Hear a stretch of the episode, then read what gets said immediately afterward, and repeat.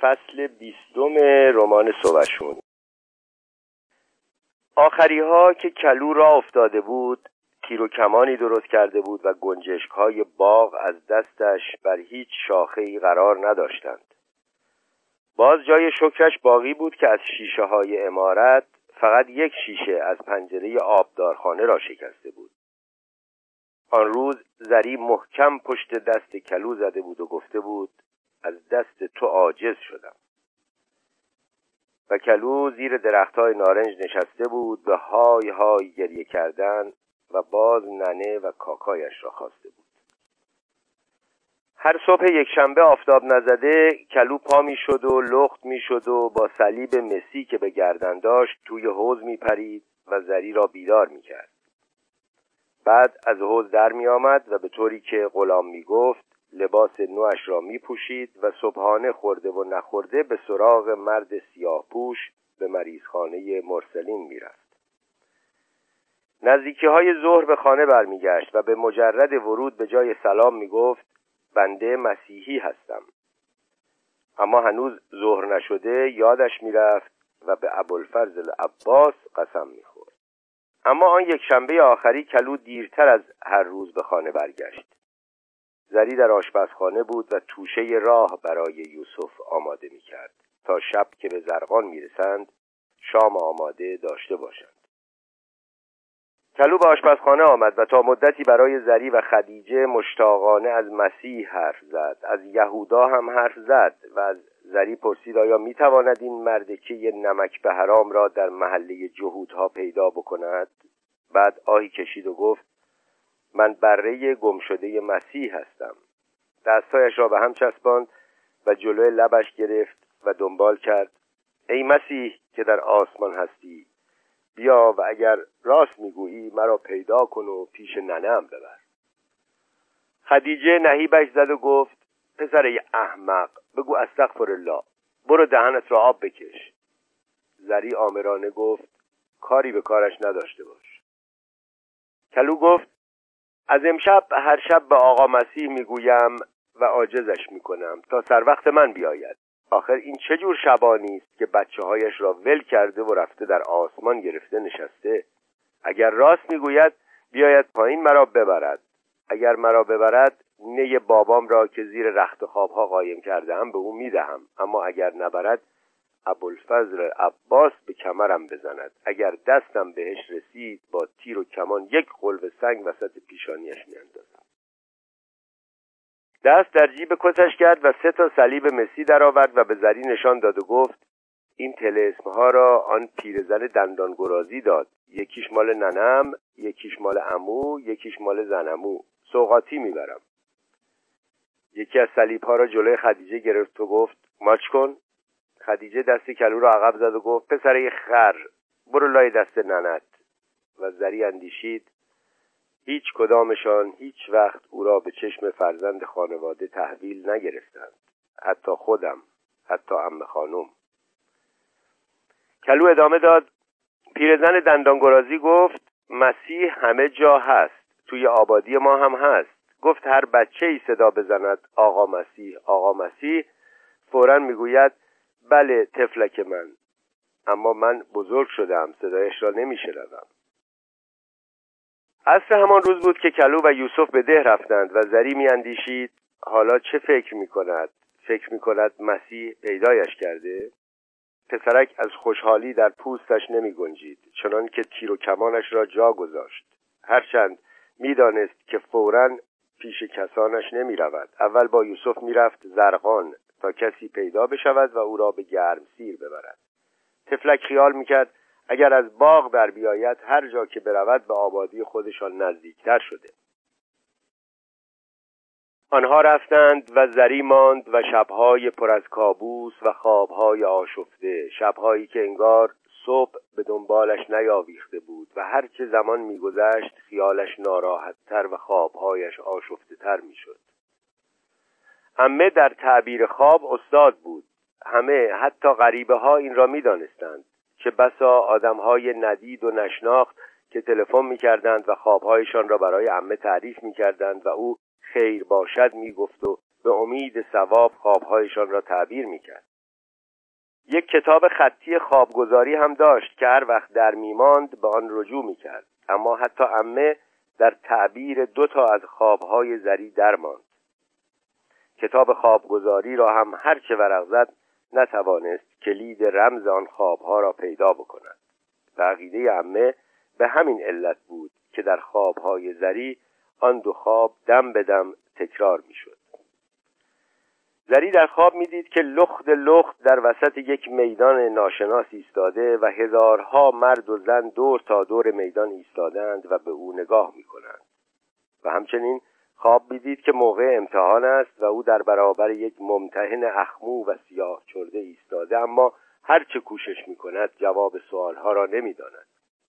هرچه به مغزش فشار می آورد و عرق می ریزد و ضربان قلبش تند می شود هیچ جوابی برای هیچ سوالی پیدا نمی کند و صبح که می شد یادش نمی آمد سوالها چه بوده. همه دستور داد که یک لغمه نان از یک گدا گدایی کند و بخورد بلکه سوالها یادش بماند. یک شب زری خواب دید که یک اجدهای دو سر شوهرش را همانطور که سوار مادیان بوده و به تاخت اسب میرانده درسته با اسب بلعیده. و خوب که نگاه کرد دیده اجدهای دو سر شبیه سرجنت زینگر بوده. تنبان چیندار اسکاتلندی پایش بوده و دور تا دور دامن را گلدوزی کرده بوده. این خواب را امه به راحتی تعبیر کرد و گفت که زینگر مسخره خاص و عام می شود. اما یوسف در شکم ماهی مثل یونس صبر و تحمل یاد می‌گیرد و تاریکی اندرون ماهی به او روشنایی می‌دهد چنان که سر از کار همه اسرار دنیا در میآورد چند شب بعد باز خواب دید که حاکم یوسف را با دست خودش در تنور نانوایی انداخته. یوسف جزقاله شده کورمال کورمال از تنور در آمده. امه در تعبیر این خواب گفت آتش یعنی همان آتشی که بر ابراهیم خلیل الله گلستان شد و اینکه از آتش در آمده یعنی امتحان خود را داده. و با وجودی که زری از حرف امه به یاد داستان سیاوش افتاد هیچ نگفت. آخر آن شب در چادر ایلخانی آن شب که ملک سهراب با زری بر سر یک تفنگ برنو شرط بست و زری هیچ وقت هم نداد آن شب همه شب حرف سیاوش را زدند و زری را دست انداختند که یحیی تعمید دهنده را می‌شناسد و سیاوش را نمی‌شناسد و برایش توضیح دادند که سیاوش از آتش گذشته و رو سفید شده و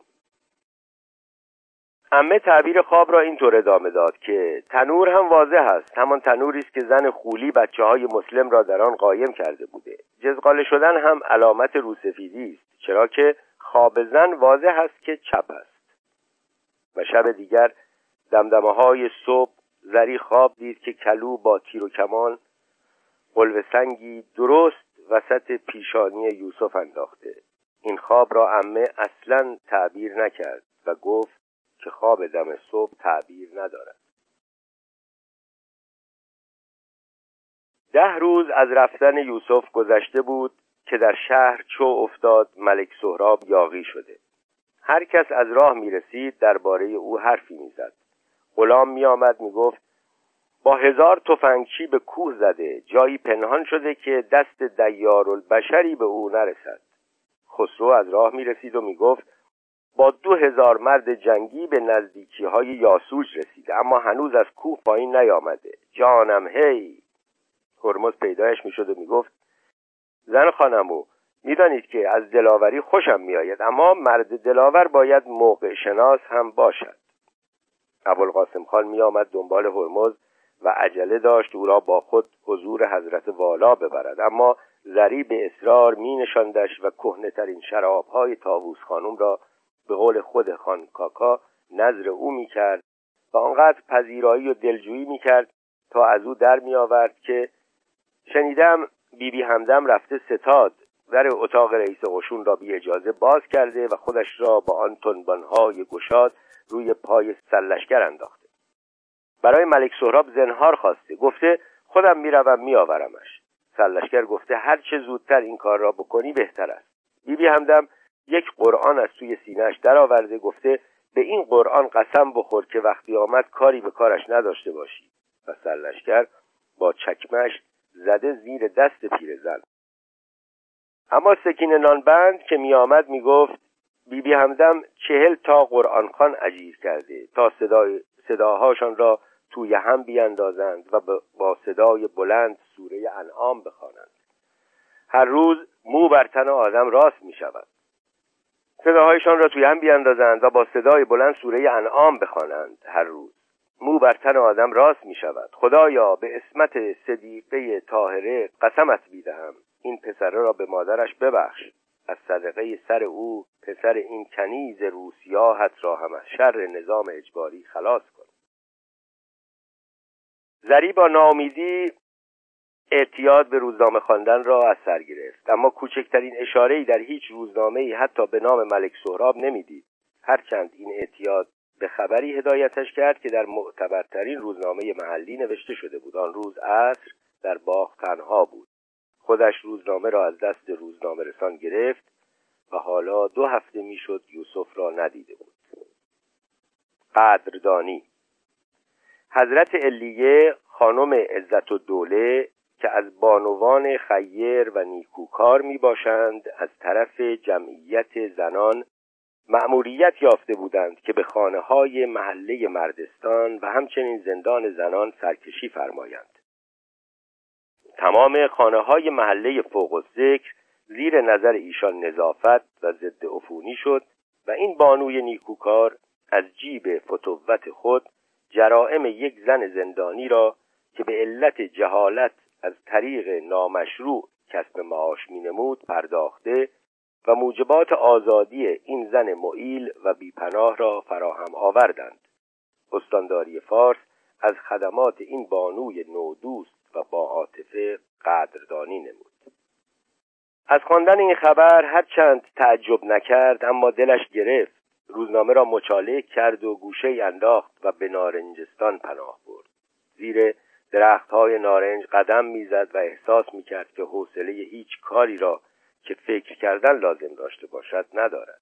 تصمیم گرفت به طویله برود و غلام را صدا بکند و از او بپرسد آیا خبر تازه‌ای درباره ملک سهراب نشنیده؟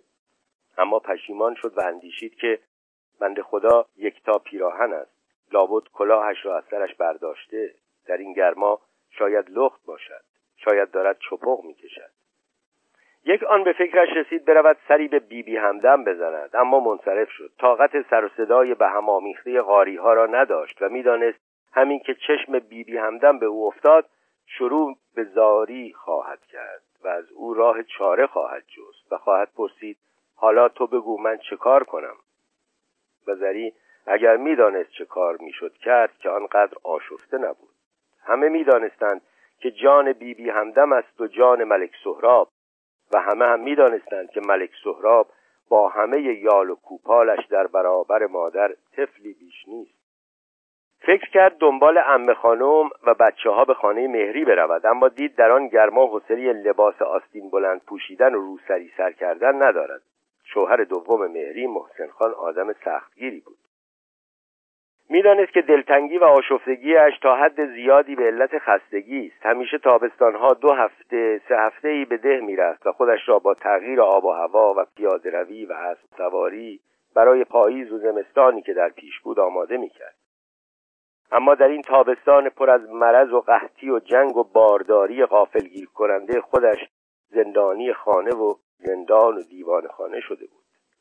فکر کرد یک دوره هفتگی با همکلاسی های سابقش ترتیب بدهد. یک دوره اسرانه.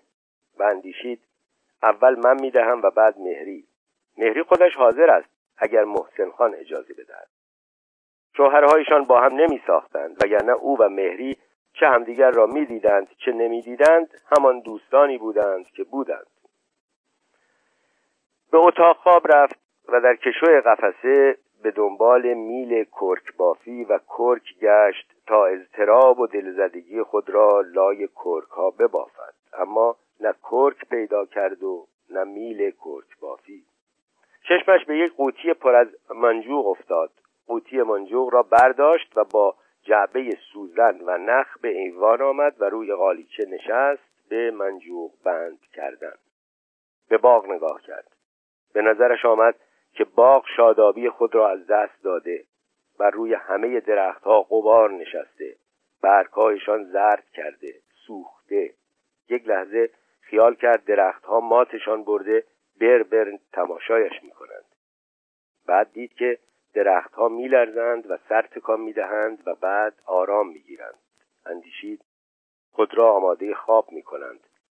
اما گنجشک ها بر سر شاخه ها که بیدارند و مثل خال زنک ها در حمام زنانه از هم گله می کنند. آفتاب به کلی از باغ پریده بود که صدای شیهه اسب شنید. شیهه مادیان بود نه سهر خدا را شکر یوسف از ده برگشته بود. این که می‌گویند دل به دل راه دارد راست است. همچین که زری از دوریش طاقتش تاق می شود برمیگردد. تصمیم گرفت روی خودش نیاورد که این بار چقدر سفرش را طول داده. چقدر او را نگران دلواپس کرده. چقدر با خیال و خواب آشفته و شایعات ترساور و قدردانی های ناحق تنهایش گذاشت. غلام از طویله درآمد. سید محمد پیشکار یوسف سوار بر مادیان تو آمد و اسب قزل را یدک می‌کشید. دل ظریف فشرده شد. پا شد. قوطی منجوخها که در دامنش بود روی زمین افتاد و باز شد و مهره ها روی قالیچه ولو شد. خب لابد یوسف سر راه پیاده شده جایی برای کاری رفته. سید محمد از اسب پیاده شد و دهنه اسبها را به دست غلام داد و به او یواش یواش چیزهایی گفت و غلام کلاهش را از سرش برداشت و انداخت روی خاک و سید باز چیزی گفت و غلام اسبها را به طویله برد. زری به طرف سید محمد دوید و نفس زنان پرسید کو آقا؟ سید محمد گفت آقا با ماشین ملک رستم میآید هول نکنید اتفاقی نیفتاده. کارهای غلام و سید اسرارآمیز بود.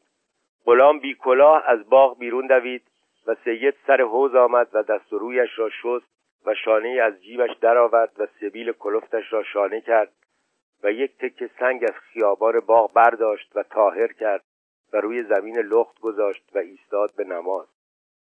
او که اهل نماز خواندن و این حرفها نبود. به علاوه این چه نمازی بود؟ بی وضوی راست و درست و بعد درست است که روز تمام شده بود اما صدای معزن برای نماز مغرب که بر نخواسته بود. اول همه از راه رسید. عجیب بود. لام تا کام با هیچ کس حرفی نزد. و با همان چادر کوچه در ایوان ایستاد به نماز. بی هیچ جانمازی. بچه ها را هم نیاورده بود. خیلی طول کشید تا ماشینی تو آمد که خانکاکا را آورده بود. زری یقین داشت که اتفاقی افتاده اما نمی‌خواست بپرسد. دل و جرأتش را نداشت. آنها خواهر و برادری خودشان شروع کردند. ماشین سبزرنگ ملک رستم که تو آمد و کنار حوز ایستاد دیگر می‌دانست چه شده. اما تا با چشم خودش نمی‌دید باور نمی‌کرد. ملک رستم و مجید پیاده شدند و او می‌دانست که شوهرش پیاده نخواهد شد. می‌دانست که دیگر هرگز نه سوار خواهد آمد و نه پیاده. کجا خوانده بود که فلان کس بر اسب چوبین نشست؟ یوسف شق و رق روی صندلی عقب نشسته بود و عبا روی دوشش و کلاه تا روی چشمها آمده بود. صدای امه را شنید که گفت سلام نخسته برادر آمدی خانه و زار زد. خانکاکا فریادهایی می‌کشید که حتما صدایش تا هفت طرف خانه می‌رسید. زری دست گذاشت روی دست یوسف که سرد سرد بود و انگشتها کشیده و از هم جدا شده خشک شده بود و نگاه کرد به صورتش با رنگ زرد و چشمهای بسته و چانه. که با دست مالی بسته شده بود و خون دلمه شده و خون بسته و خشک شده. می‌دید اما باور نمی‌کرد. حیران پرسید بی خداحافظی غلام شیون کشید و زری باز پرسید تنها؟ و حالا همه شیون کشیدند و او میاندیشید این صداها را از کجای هنجرهشان در میآورند و چرا او نمی‌تواند. می‌دید که امه یقهاش را پاره کرد و روی سنگ فرش لب حوز نشست و زری هی می‌پرسید چرا؟ و بعد ماشین و درختها و آدمها و حوز آب چرخیدند و چرخیدند و از او دور شدند.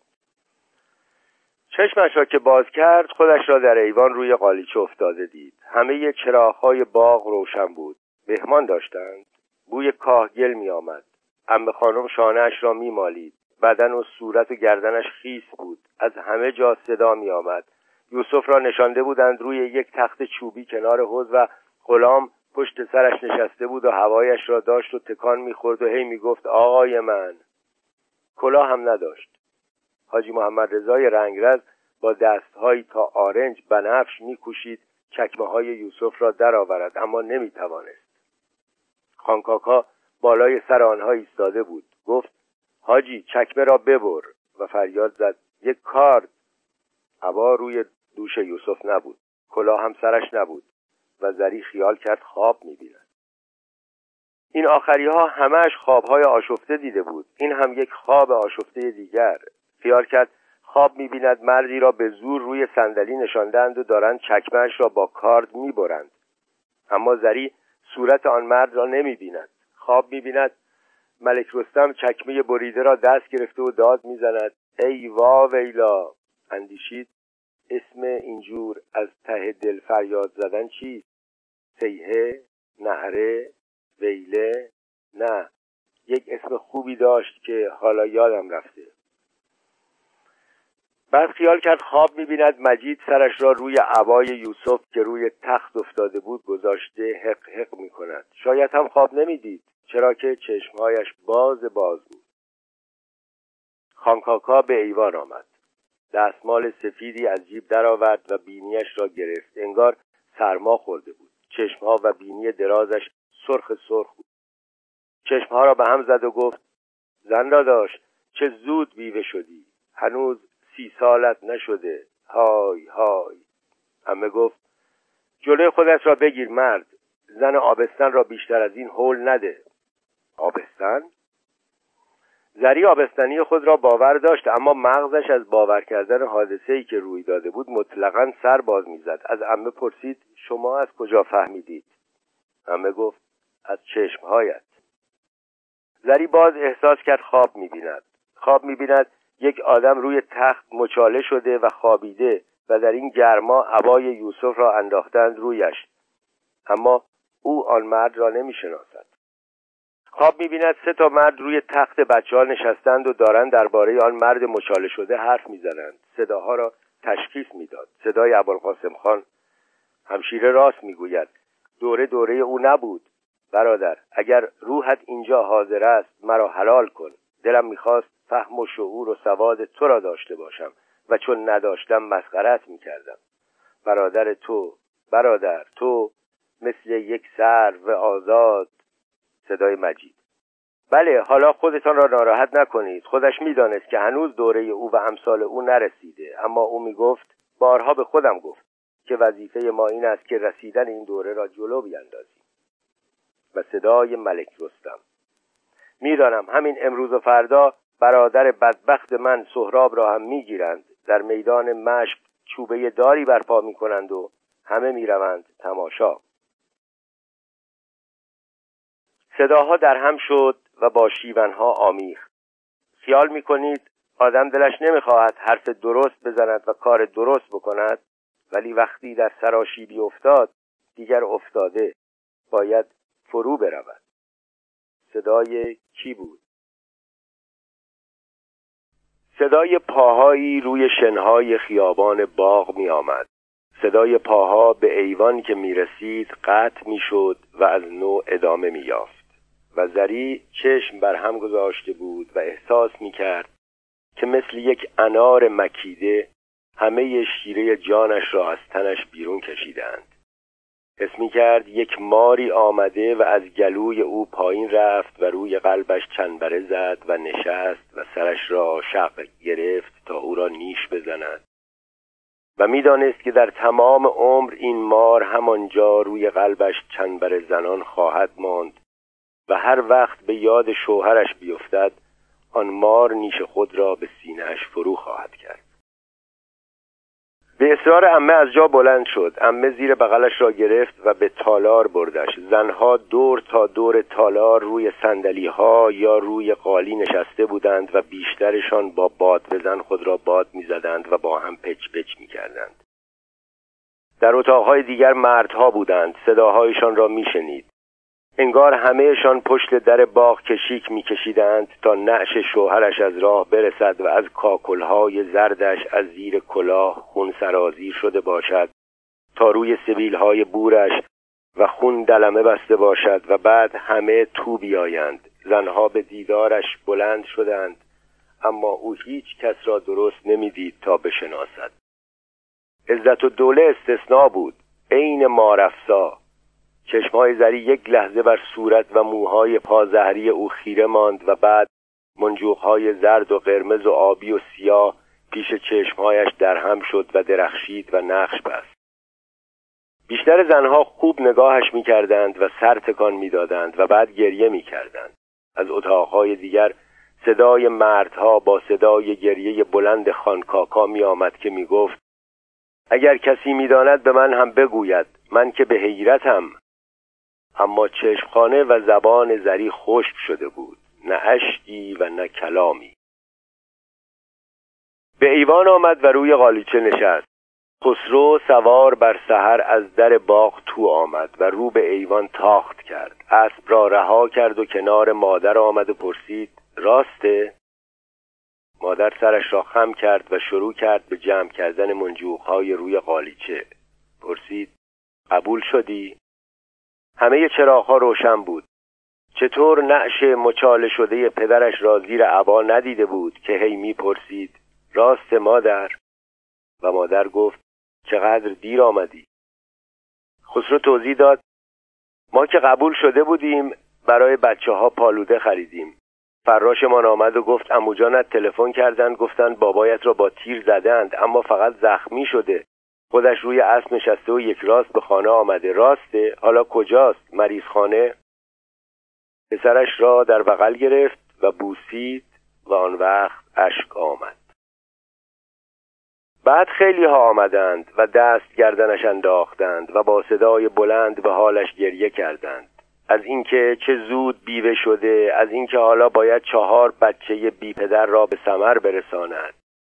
به همان زودی همه می‌دانستند که بچه چهارمی هم وجود دارد. عزت و دوله هم آمد. اما نه دست در گردنش انداخت و نه گریه کرد. فقط گفت امیدوارم آخرین غمت باشد. خب آنقدر برایت گذاشته که بچه هایت را با آبرومندی بزرگ کنی. خدا حافظی نکرده راه افتاد. دست به کمرش گرفت و از پله ها به سختی قدم پایین گذاشت. به سراغ ملک رستم رفت که روی یک صندلی خیزران کنار حوز نشسته بود. ملک رستم پا شد و او نشست. معلوم بود که عزت و دوله حرف می‌زند و ملک رستم گوش می‌دهد. انگار اشک هم ریخت چرا که دستمالی را مدام به چشم می برد صدایی گفت درشکه حاضر است. عزت و دوله بلند شد و ملک رستم بازویش را گرفت و با هم به ته باغ رفت. چند ساعت بعد زری روی تخت حوزخانه دراز کشیده بود و خانم حکیم بالای سرش بود. فواره حوزچه باز بود و دستمال تر و سردی روی پیشانیش و سوزش سوزن آمپول را حس می کرد یکی دو تا سه تا.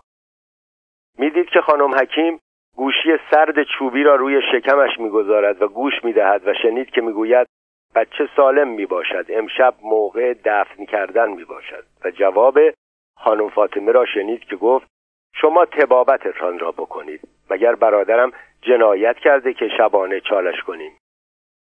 و با صدای خانم حکیم که پرسید چرا تلخ می باشید هر سه بچه از دست من می باشد بچه چهارم هم از دست من می باشد و زری دانست خطاب به اوست که می‌پرسد چرا زودتر رجوع کرده نمی باشید زری جوابی نداد و امه به خشونت گفت همین می باشد می باشد هاست که پدر همه را درآورده. کاشکی کاشکی گورتان را گم می کرد کسی این حرف را در ذهن زری زد وگرنه امه خانم جملهش را تمام نکرد.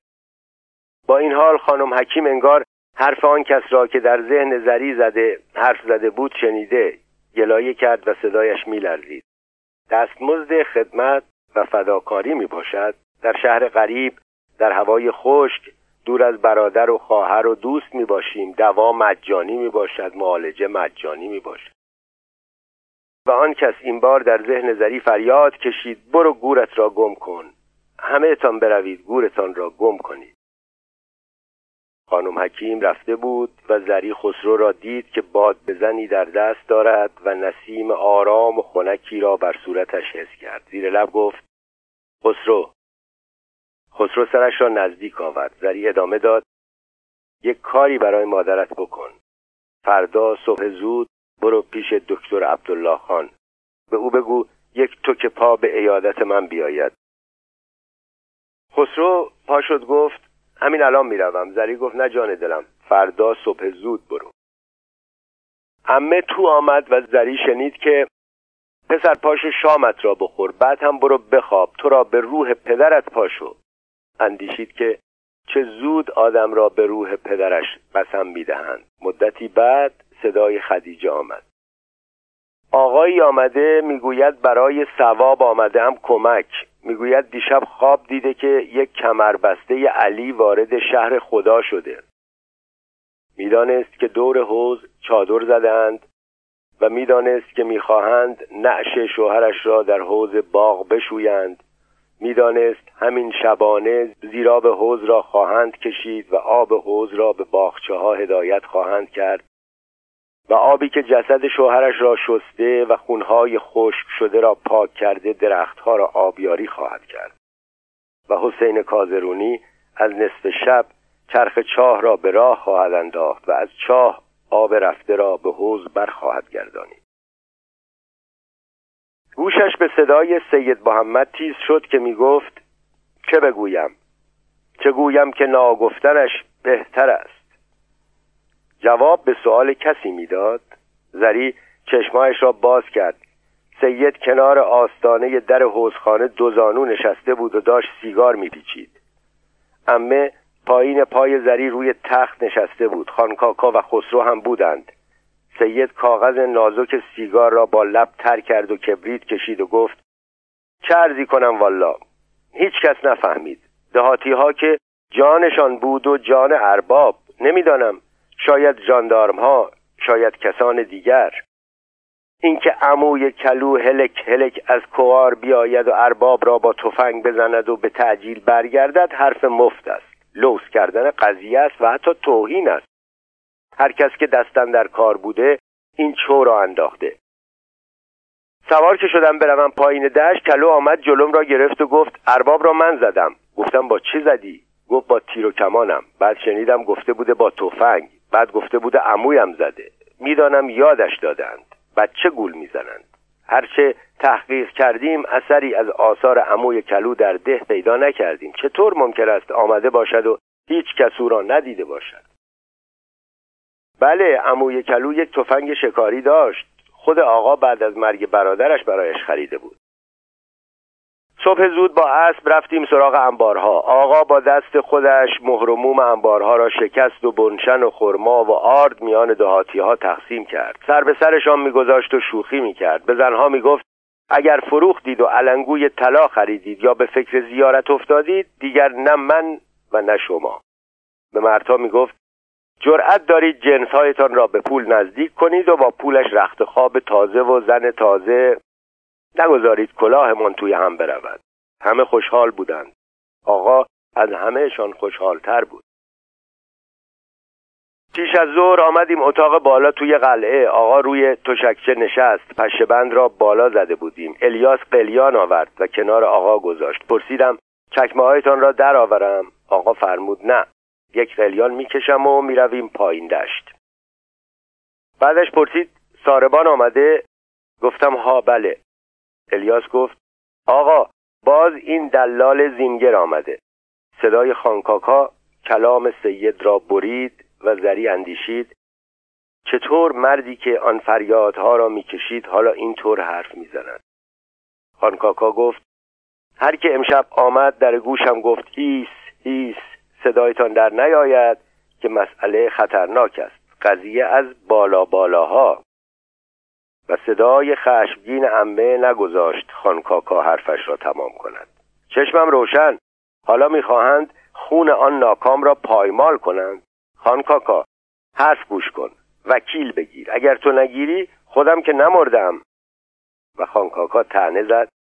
همشیره تو که می‌خواستی بروی کربلا مجاور بشوی. و صدای گریه امه حالا که کربلای من همینجاست. و باز صدای امه خوشا خونی که یک شب ازش بگذرد. هرچند هنوز یک شب هم نگذشته. خانکاکا به نرمی گفت همشیره شما زنها سرتان توی حساب نیست.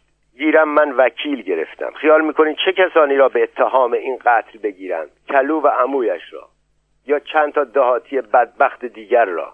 شاید همین سید حی حاضر را. جوری می‌کنند که ما خودمان قاتل مسلحتی را ببخشیم و یا کلو قاتل از آب در میآید که در سن قانونی نیست. دروغ می‌گویم آقا سید.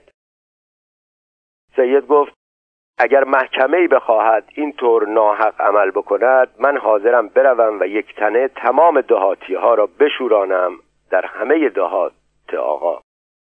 کاکاکا گفت چه فایده؟ یک شایی سنار این یتیمچه ها به باد می رود به علاوه اگر خودت را اول از همه گرفتند چه؟ مگر نمی توانند خسرو گفت خانمو در آن صورت من و هرمز می رویم دهات را می شورانیم آقای فتوهی هم کمک می کند اگر مال ما یتیم ها هم از بین رفت اهمیتی ندارد. من از بازوی خودم نان در می آورم البته حالا نمی توانم حالا مادرم خیاطی می کند و نان ما را در می آورد تا من بزرگ بشوم. و ناگهان صدای گریهش آمد. زری می‌خواست از تخت پایین بیاید و دست گردن پسرش بیاندازد تا با هم گریه کنند. اما نتوانست. حتی نتوانست دهن باز کند و به پسرش بگوید گریه نکن جان دلم. های خانم حکیم چه به روزش آورده بودند. همه نفرین کرد. نفرین کرد و گفت خدایا چرا مرا لچک به سر آفریدی؟ اگر مرد بودم نشان همه می‌دادم که مردانگی یعنی چه. زری منتظر بود خانکاکا از جا در برود اما او به نرمی گلایه کرد. به من تنه بزن و بگو نامردم. اما غیر از تسلیم و رضا کو ای و لحظه ای طول کشید تا افزود خیلی خوب. اینها مسائل بعدی است. به من فرصت بدهید تا ببینم چه می‌کنم. خسرو از سید محمد پرسید دلال زینگر همان خپله آبل رو نیست؟ سید گفت چرا؟ خودش است. و ادامه داد. آمد بالا. گفت سرجن زینگر سلام رساندند و احوال پرسی کردند. آقا فرمود التفات کردند. دلال گفت فرمودند به آقا عرض کن از خر شیطان بیایند پایین. چه فایده که گندم ها را میان رعیت تقسیم می کنند رعیت که فکر فردایش را نمی کند می رود گندم را در بازار سیاه به چند برابر قیمت می فروشد آقا خندید و فرمود آخرین باری بود که خندید. فرمود برو به زینگر بگو بگذار به جای اینکه تو و امثال تو روز به روز چاق و چله تر بشوید رعیت پولدار بشود. دلال گفت سرجن زینگر فرمودند صلاح خودتان در این است که بقیهش را دست نزنید. آقا فرمود من کی از زینگر صلاح دید خواستم؟ همه حرفها توی گوشم است. دلال گفت سرجن زینگر فرمودند ما می توانیم قفل انبارها را بشکنیم و گندمها را ببریم. نه فقط گندم و جو بنشن و خرما را هم لازم داریم.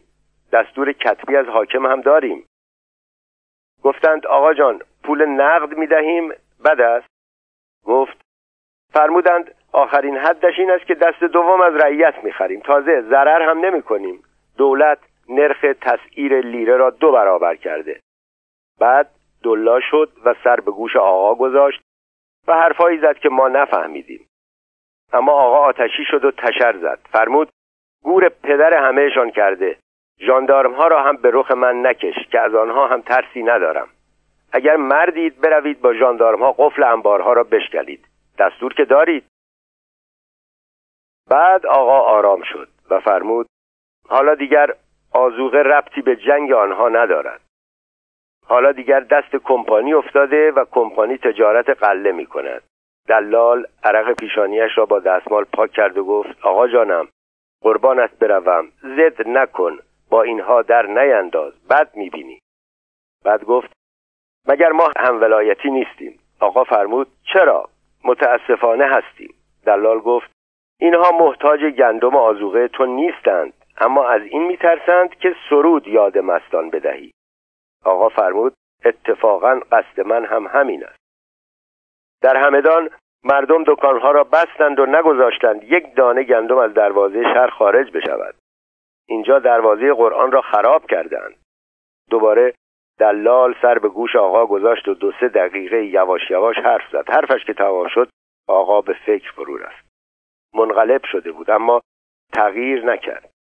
فقط گفت برو به زینگر بگو من به سهراب آزوغه می‌دهم نه اسلحه. راهم را که کشیده بودم که بروم هنوز پایم را در آستانه در نگذاشته بودم که صدای تیر بلند شد.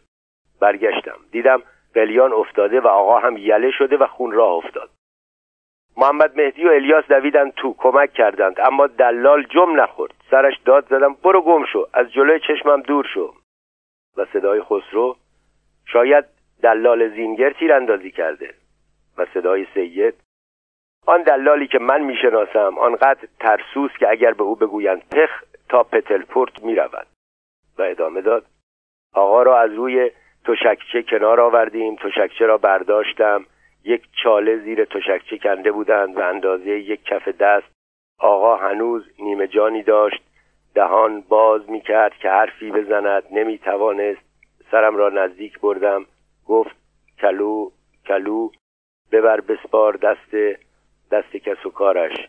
زری زری بچه هام قاصد فرستادم کوهار پیش ملک رستم و کلو را هم پیش از اینکه مردم نادان تکه تکش کنند همراه قاصد کردم. ساربان و میرزا آقای حناساب را با خود بردم پایین دشت و صبر کردم تا آزوغه را بار شطور کردند. از میرزا آقا رسید گرفتم و خودم آمدم. این هم رسیدش. نمی‌دانم کار خوبی کردم یا کار بدی. ولی می‌دانم اگر آقا خودش زنده بود همین کار را می‌کرد. و صدای امه میرزا آقای حنابساب آنجا آمده بود چه کند؟ و صدای سید با ساربان از پیش ملک سهراب آمده بود. زری کوشش کرد پا شود بنشیند و توانست. گفت می‌خواستم بچه هایم را با محبت و در محیط آرام بزرگ کنم اما حالا با کینه بزرگ می‌کنم. به دست خسرو تفنگ می‌دهم. خانکاکا گفت حق دارید. بد جوری سرمان آوردند. اما خون را با خون نمیشویند با آب میشویند. باید صبر کنیم ببینیم چه می‌شود. زری دراز کشید و خوابید و خواب دید درخت عجیبی در باغشان رویده و غلام با آب پاش کوچکی دارد خون پای درخت.